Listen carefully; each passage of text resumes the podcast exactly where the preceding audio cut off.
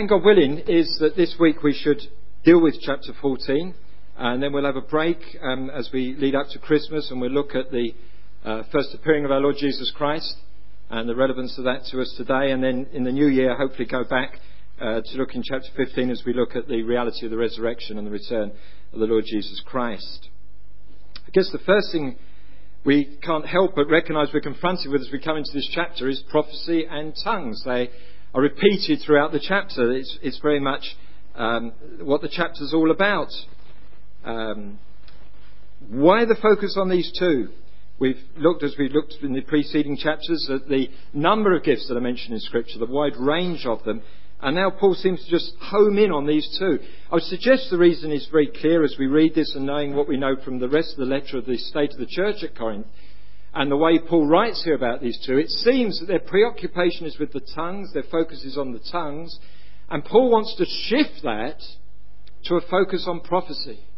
At least in terms of what happens in the church when the church comes together. That he sees there the need for being the building up of one another rather than what we as an individual experience or how we worship God as an individual. Already said, as we've looked at this, that prophecy, as I understand Scripture speaking of prophecy in, in the terms of the gifts and what we have here, is not so much standing up, uh, certainly not standing up and adding to what we now have as the completed canon of Scripture. That uh, we reject completely. We believe this is all sufficient and this is the revealed will of God. We don't add to that in any sense but rather the speaking forth of God's truth. The, the public proclamation of what God says. That's what the prophet did. He speaks out what God has said uh, to those who will hear him. And that's, I'm sure, what is spoken of here. And certainly that's the position held by the church down through the centuries. But what about the tongues? Well, I've already argued back in chapter 13 that I believe there in those opening verses there where it talks of tongues of angels, it, Paul is using hyperbole. I've not uh, yet found scripture, or, or, indeed I've not found anyone applying scripture that has got faith to literally move mountains or uh, knows all mysteries and all knowledge. Uh, and indeed, I don't believe scripture calls us to give all that we possess to the poor and choose martyrdom over life. And no more do I believe that it's saying there that we talk in the voices of angels, but he's saying that even if we could do that,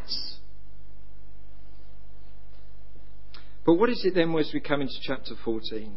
Well, of course, that is a divisive issue within the church, and uh, we accept that different people understand it different ways. And some will see it one way and some will see it another way. The way I see it is this I believe he's talking here about human languages. Let me give my reasons why, and if you come to a different conclusion, that's your prerogative, that's fine. My reasons would be first this that the word used here, glossa, is exactly the same word that Luke uses in Acts 2. Exactly the same word where he talks of them speaking in tongues there. And we know there that it's human languages. They're listed for us. We have a, a listing of the languages that the people uh, were native to that they heard Peter speaking in. And it's the same word that's used here. And the general rule is that if the same word is used elsewhere in Scripture, you give it the same meaning unless the text specifically requires a different one. That would be my first reason. My second reason would be this. It clearly talks about the need for an interpreter, verses 5, 13, 27, 28. And again, the, the natural use of the word interpreter is one who knows two languages and speaks between them. Uh, we have some here this morning, I guess, who are very good in more than one language. Um, and we would say they've got the ability to interpret. And Paul calls for that in the church. The third reason would be that there are very clearly references in here to human languages without debate. Verse 10 to 11. Undoubtedly, there are all sorts of languages in the world, yet none of them is without meaning. If then I do not grasp the meaning of what someone is saying, I'm a foreigner to the speaker, and he is a foreigner to me. Verse 21. In the law it is written, through men of strange tongues and through the lips of foreigners, I will speak to this people. But even then they will not listen to me, says the Lord. Now, of course, Paul could use two words in two different ways in the same passage of Scripture. But I would suggest it's unlikely. Surely that would just bring confusion. Why would he switch backwards and forwards between two different meanings of the same word? And my last reason would be this that if you look historically until 1901, there would be no division within the church. It was understood that this referred to human languages. And if you pick up any commentator before 1901, that's what they will say. You can look in Matthew Henry, Barnes, Gill, James Fausset Brown, and many others, and they will not consider that there's any other possible interpretation. It just means human languages. Some would argue that it was Hebrew, that there were those, although Hebrew was now pretty much a dead language, but the Jews still used it in their uh, praying and in their reading of Scripture. And some argue that it's Hebrew that he's referring to, that there are those sort of spiritual elite in the church that are trying to introduce that and use it. Others say, no, it's uh, all human languages, a whole range of human languages, but human languages nonetheless. Now, I'm not suggesting that we believe that because Christian tradition gives us that, but I find it encouraging that that's the case rather than the contrary. So, what then is the purpose of this gift? And Paul answers it, doesn't he, in verses 21 to 22. In the law it is written, Through men of strange tongues and through the lips of foreigners I will speak to this people, but even then they will not listen to me, says the Lord. Tongues then are a sign not for believers, but from believers. How do we understand that? Especially when further down he clearly speaks against using tongues because it will confuse unbelievers. And they will conclude that they're all mad. And yet, here in verses 21 22, he says that tongues are given for unbelievers, not for believers. Let's go back to Pentecost. What happened there? Why there did they speak in tongues? Well, I guess the immediate response that we're likely to come up is well, so that people could understand what he was saying. There were people there from all these different nations. And of course there were. But almost certainly they would have understood the Jewish language. That's what they come to the temple to do, to worship God. So it's unlikely that they wouldn't have understood the Jewish language. Certainly it would have captured, caught their attention when Peter stands up and starts speaking and they each hear him speaking in their own language. That would have grabbed their attention. It had an evangelistic edge to it in that sense, without question. But that isn't what Paul says here, is it? He's quoting back from Isaiah. And what's he quoting? That through men of strange tongues and through the lips of foreigners, I will speak to this people, but even then they will not listen to me, says the Lord. In other words, it was God's judgment on the Israelites that because of their rejection of them, He woke them up to it by foreign languages being spoken to them. And of course, that happened dramatically in fulfillment of Isaiah's prophecy through the Assyrians and the Babylonians. Israel thought they were immune. We are God's people. No one can touch us. God is for us. We, we, we, cannot be defeated. We cannot be destroyed. And there in Jerusalem, in the very heart of their nation, the Babylonian voice was heard. And suddenly those people realized that God had come in judgment against them. And God did not accept them. And through the speaking of foreign language, through foreign tongues, they were convicted that they were under God's judgment and God's wrath. And they were taken away. And Paul says that's what it's for. To convict the Jews of their rejection of Christ. And of course, that's exactly what happened at Pentecost, wasn't it? There they are in Jerusalem, their city, with the temple and the temple worship, and they're all there praising the Lord as they see it in the right way, having destroyed this Jesus Christ, and suddenly they're right in the heart of that city. Peter starts speaking in all sorts of languages that the others all understood, the Gentiles, but to the Jews, absolute gibberish. Here in the centre of what was their place, suddenly God is confronting them and opposing them through foreign language and convicting them that they're wrong. And yet, still, says Paul, they will not listen to me, says the Lord. And I suggest to you, only if we understand it in that sense does it then make sense further on down when it talks about if a non Christian is there, the tongues will confuse them.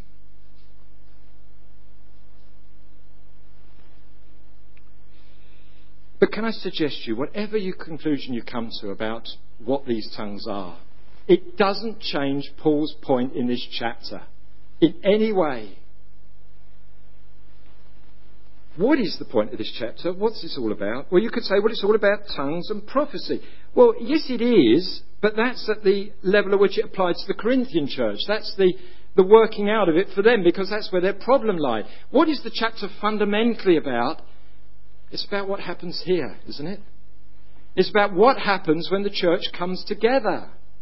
Why does the church come together? What is God's purpose in saying, I want you to meet together, as Scripture encourages, commands us to do? What is it about? Well, I suggest you the immediate, obvious answer we give to that is to worship God. We've already referred to worshipping God many times this morning. That's what we come together for, to worship God. Well, yes, of course, that's right. And there are many ways we do that. We sing His praise, we pray to Him, we, in our thinking, magnify Him. And indeed, we're supposed to praise God not just in church, but with all of our lives, aren't we? That's the calling of Scripture. Paul's already referred to that back in chapter 10, verse 31. Whether you eat or drink or whatever you do, do all to the glory of God. This is Paul, even in the most mundane, routine aspects of life, just sitting down to eat your food, you should be doing that in a way that glorifies God. I'm writing to the church at Rome, Paul says, I appeal to you therefore in chapter 12, verse 1, brothers, by the mercies of God, to present your bodies as a living sacrifice, holy and acceptable to God, which is your spiritual worship. You know, uh, when we go to work, we're supposed to be worshipping God. When you sit down to eat your midday food, you're supposed to be worshipping God. And I don't just mean by saying grace. In your conversation this afternoon, you should be worshipping God in doing your gardening, in doing your evangelism, in doing any and everything, you should be doing it in such a mindset that God is glorified through it. That, says Paul, is our spiritual worship. And of course, that includes when we're together as a church. And there are particular things we can do together that we can't do apart. We can't join together in singing if I'm on my own. I can still sing. In fact, I can probably sing louder and freer when I'm on my own because no one else has to listen to me and comment on it. But it's not the same as singing together, is it? And we are to sing songs, hymns, and uh, spiritual songs. We're supposed to do that. That's good. That's part of our worship. We pray when we're together. We can pray when we're apart, but it's good to hear each other's prayers and add our amens to it. Of course it is. And Paul in this chapter is not diminishing or taking those things away in any sense. But he does say very clearly that is not primarily what us coming together is about. Now, I suggest that might shock a lot of people and a lot of Christians in our generation. That he's saying here there is something more central to what we do than that. And that's why he sees this difference between tongues and prophecy. If it was only about those things, he wouldn't have a point to make here. But he's saying it's not primarily about that, it's about what? It's about building up and strengthening the church. That's what it's about. And my friends, I suggest to you that if, if you could go to any country on this earth where Christians are persecuted and there are Christians in prison, isolated from any other believer, they would tell you how they long for fellowship with other believers in God's Word how they long to be able to sit down with other Christians and talk about God and study God together. And that's what God has purposed the church coming together for. And you can't escape it in this chapter, can you? It's, it just runs right through it. The building up of the church. Verse 3 Everyone who prophesies speaks to men for their strengthening, encouragement, and comfort. He says that's the purpose of it. Verse 4 He who prophesies edifies the church. Verse 5 Edifying the church. Verse 6 Bringing words of knowledge, prophecy, instruction. Verse 9 Speaking intelligible words. Verse 12 Building up the church. Verse 16 So that others can add their amens even to the prayers.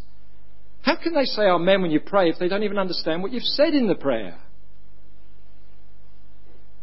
And so Paul can command verse 26. Listen to this. What then shall we say, brothers? When you come together, everyone has a hymn or a word of instruction, a revelation, a tongue or interpretation. All of these must be done for the strengthening of the church. He's saying that's what it's about. And only when we grasp that can we make any sense at all of what he says in verse 19. That in a church I would rather speak five intelligible words to instruct others. He's saying that's what it's all for.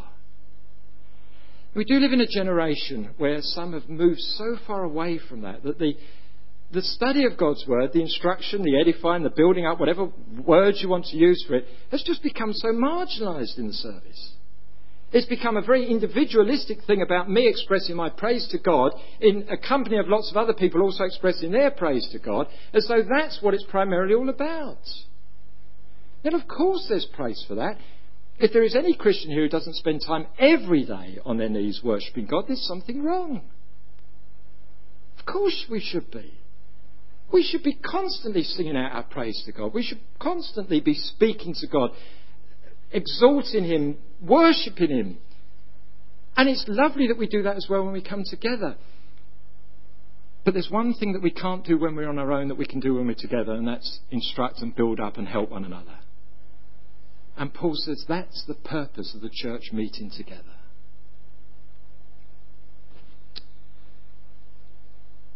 There's a second purpose. It's in verses 23 to 25. Just look at those verses there.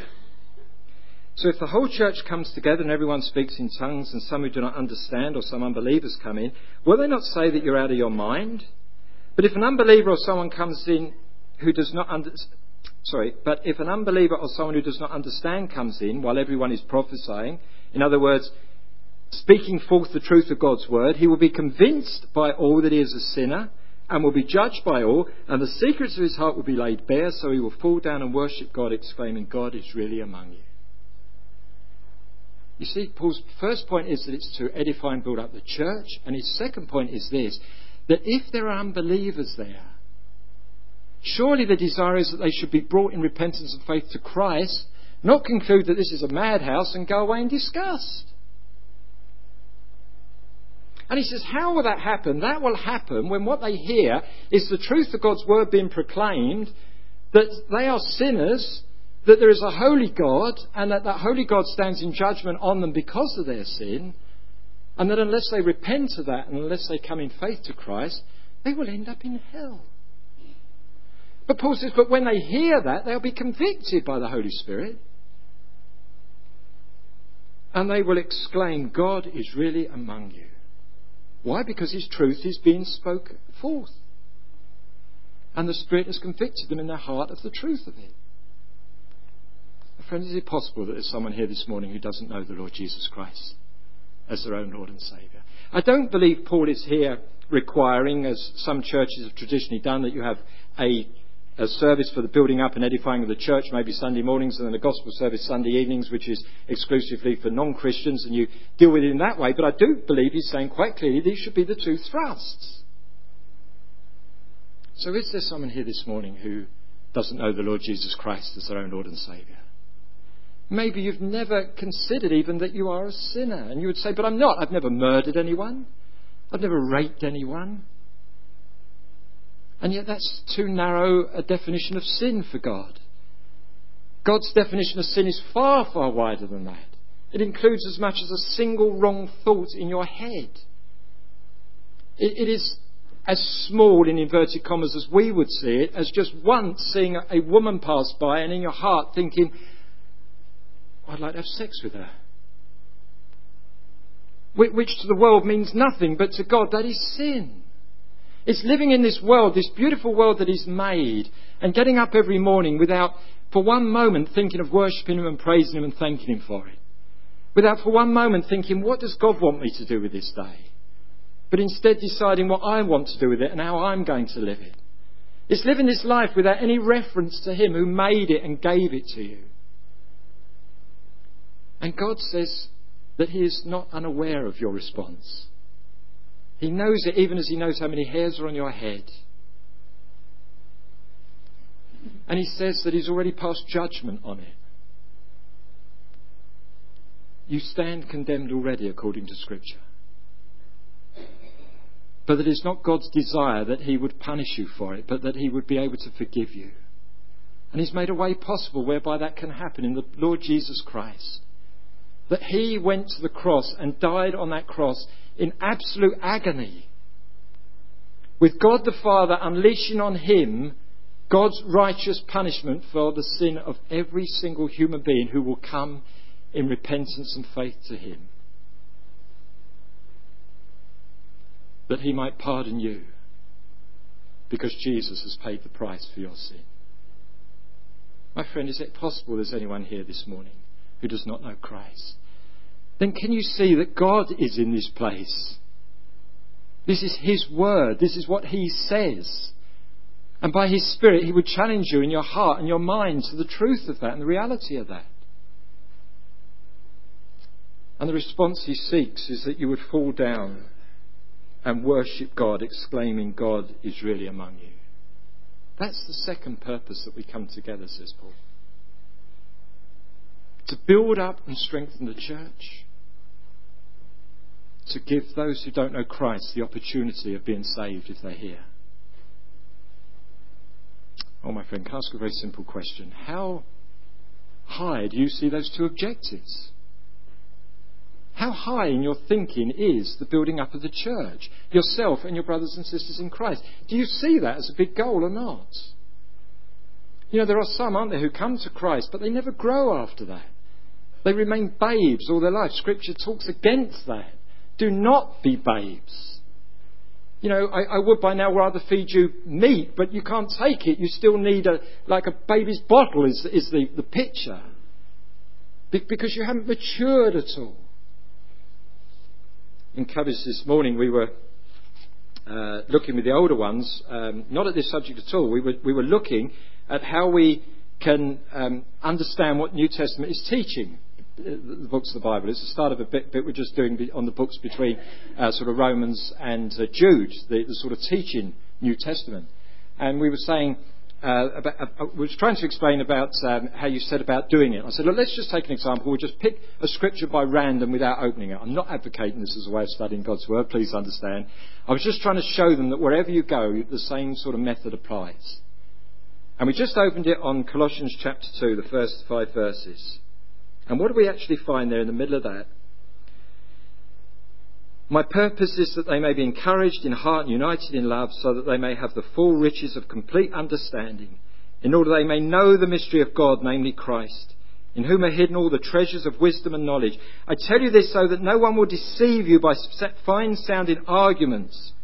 For though I'm absent from you in body, I'm present with you in spirit, and delight to see how orderly you are and how firm your faith in Christ is. That's the goal of the New Testament, isn't it? Every letter you look at, every passage you come to, that the call is that we grow, that we grow strong and we grow firm, that we can stand, that when these plausible arguments come against us, we're not deceived by them, we're not led astray by them, we don't give ear to them, but we say, no, I know what God says. I know where I stand. I've got full assurance. How important is that to you? Can I just ask that first? For yourself. How high a priority do you give to trying to grow in Christ as you study His Word? As, as you read, Michael referred in his prayer, or in his prayer and his comments to, to the good books that we've got available to us in our generation, in our own language, so much the world hasn't got. How high a priority is that to you? And how high a priority is it to build up your brothers and sisters in Christ? That we might all attain unity in the fullness of Christ. How important is the conversion of unbelievers to you? I remember reading in um, um, oh Spurgeon. When I've been in trouble and I can't remember his name, eh? Oh, Eisen, Spurgeon. Uh, in Spurgeon, I think it's the Soul Winner when he talks of. Uh, he concluded the service and he was talking to, I think it's one of the deacons in the church or one of the people, at men in the church after the service. And apparently in the middle of the conversation, the bloke broke off from him, said, excuse me, i will be back in a few minutes. And disappeared and it was some minutes before he came back. And he said, I just had to break off because I saw a woman sitting up uh, in one of the galleries, I think it was. And he said her countenance was so troubled. I just had to go to speak with her and, and he led her to Christ. And then he said, even while I was doing that, he spotted someone else and he went and spoke to them. You know, it's, it's, it's at our heart That we're always looking to see whether there's someone who the Spirit is actually contending with, who, who, uh, who is, is not just shut and won't listen and is turned away, but someone who there is the opportunity of actually intelligently speaking with and reasoning with and showing them the wonder of Christ. How important do we see that in the church? So easy to just assume everyone's saved. I mean, oh, they've been coming for 40, 50, 60. Some have been here 80 years. Maybe some have even been here 90 years now. It's a wonderful thing. But do we just make the assumption, therefore, they must be saved? Or are we still concerned to be sure? And those we meet outside every day of the week. So finally, how do we protect these goals? If these goals are so important, and they clearly are, because that's the whole, I don't, I don't believe you can possibly, whatever your views on these gifts, I'll read this chapter without concluding. That's the point of what Paul's saying here. That the primary place has got to be for the strengthening and building up of the church and for the safeguard of unbelievers to come in to actually hear the gospel and have the chance to be saved. How do we protect these goals in the church? Well, the first big step to protecting them is to believe that they are the goals of the church when we meet together. If we're not convinced of that, if we want to put some other goals in their place, we're never going to protect these goals, are we? And sadly, that has happened in parts of the church worldwide. We can't conclude otherwise. The first thing is we've got to see those as the goals and say, I want those to be the goals because that is God's purpose. And then we just take a practical approach to safeguard them. That's what Paul does here, isn't it? That's what these latter verses are all about. How, how do we safeguard them? He says, okay, we, we will put in some rules in place. Firstly, verse 27 only two or three to speak in a tongue in any one service, and then only one at a time, so that the whole church can hear what's said. And for that to happen, obviously, there's going to have to be an interpreter there, he says. So if there's no interpreter, no speaking in tongues. Now, that's a very practical, logical way of approaching it, isn't it? He says for people to be edified, they've got to be able to hear. For them to hear, only one can speak at a time. For them to understand, someone's got to interpret. So that's necessary. Second, prophecy, speaking God's word. Well, he says it's not enough just that someone says, well, okay, the Lord's given me something to say and stands up and reads a few verses of scripture and says, what the Lord's shown me through this is, and he says, no, there's got to be a safeguard on that. So again, two or three. If one Uh, one at a time. If one wants to say something, the one who's already speaking, I guess that's to prevent them going on too long, has to stop, and the, the, the new one starts. But he said, but there's got to be so that there those who listen and weigh it up and balance it against the overall teaching of God's word and say, yes, that is valid, or no, it's not. Because otherwise, it's just opening a gate to not building up the church, but destroying the church. And he says, let's be clear, so I'm not using this as a, as a, a, a way in to contradict what I've said elsewhere about women taking part. He says, no, it's it, just the men, because that's another dimension of how the church functions when it comes together. And he says the whole idea is that all should be done in such a way that is what? Orderly.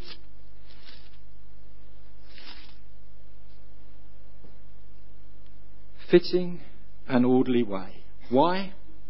He's already given us the answer, hasn't he? Because God is not a God of confusion, a God of disorder, but a God of peace. Oh, my friends, this church was in such a mess, wasn't it?